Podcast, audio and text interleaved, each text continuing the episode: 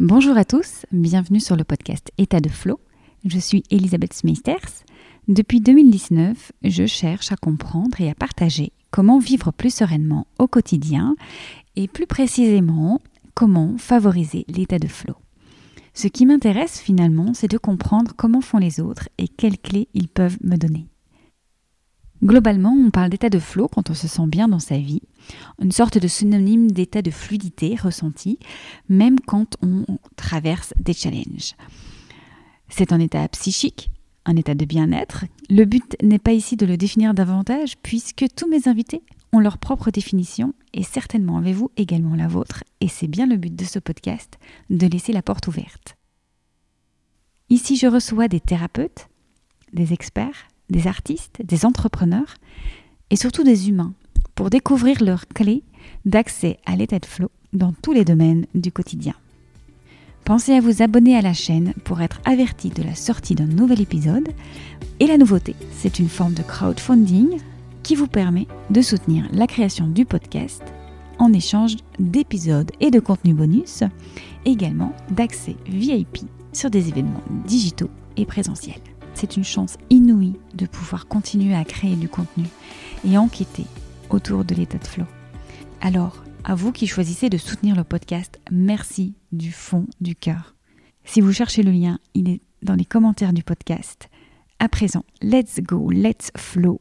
Bonne écoute de ce nouvel épisode.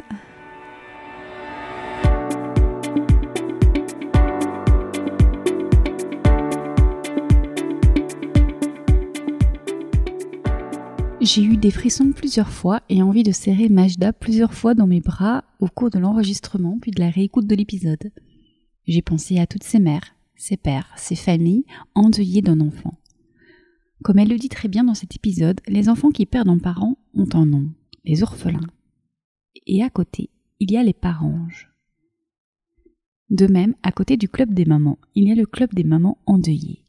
Le deuil périnatal n'est pas anodin.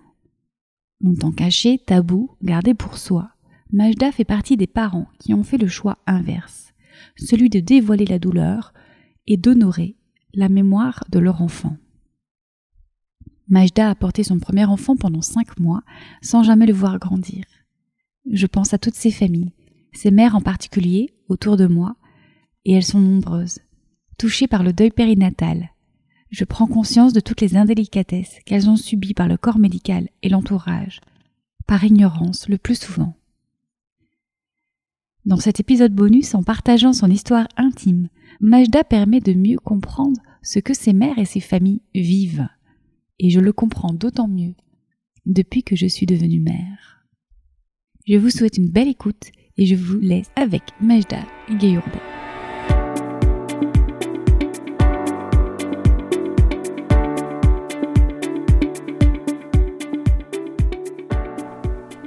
Bonjour Majda. Bonjour Elisabeth. On se retrouve aujourd'hui dans un épisode bonus. Mm. On a eu la chance de t'avoir euh, longuement pour un épisode autour de la respiration holotropique où tu nous as bien parlé de ce que c'était, comment, à qui c'était destiné. Aujourd'hui, euh, dans cet épisode bonus, j'ai envie de revenir sur ton parcours parce que tu n'as pas toujours été psychothérapeute, tu n'as pas toujours fait de la respiration holotropique. Mm. D'ailleurs, tu fais aussi d'autres choses, soins rebozo. Euh, tu fais... Voyage hypnotique euh, et psychothérapie euh, transpersonnelle et puis du coup euh, les groupes, les stages autour du derviche tourneur sur les cycles de la vie et de la mort justement. Tu es arrivé aussi par la Gestalt à un moment donné et avant ça, il y a eu aussi la cuisine, ce que nous avons en commun. Parce que moi, j'étais traiteur, toi, tu as été chef, cuisine, euh, toute une expérience là-dedans. Parce que justement, une expérience, tu en as vécu une euh, intense, le mm. deuil périnatal, mm. euh, qui a fait ben, changer les plans, mm. qui t'a fait peut-être bousculer les croyances, les... ce qu'on pense être défini. Tout. Tout, toute la vie, toute l'existence. Toute l'existence, effectivement. Je pense que c'était une très, ça, a été la plus grosse crise existentielle de ma vie. C'est-à-dire que euh, donc euh, j'ai mis, mis, longtemps à tomber enceinte. Euh, déjà, je pensais que c'était une épreuve en soi. Enfin, c'était déjà ma propre épreuve que bon bah ok, je ne vais pas enfanter simplement. Et c'était ok presque. J'avais un peu ce bon, ok, ça va être difficile. En même temps, euh, j'ai une propre histoire de naissance qui était difficile. Bon, bah, ok. Euh, mais du coup, je tombe enceinte et euh, j'ai l'impression de faire une fausse couche. quelques heures plus tard, je perds beaucoup de sang et donc je me dis bon bah ça pouvait pas marcher du premier coup. On attend 24 heures avant d'aller aux urgences parce que j'ai une amie qui me dit quand même va vérifier. faudrait pas que ça tourne en infection, faudrait pas que ça tourne en grossesse extra-utérine, tu sais, ça peut être dangereux euh, et tout. Donc va consulter. Donc j'arrive aux urgences. Euh, et là, on me dit euh, oui, oui, il y a bien une grossesse, tac, tac, et, on, et il appuie et il nous fait écouter le cœur du bébé. Donc il est là. Il est là.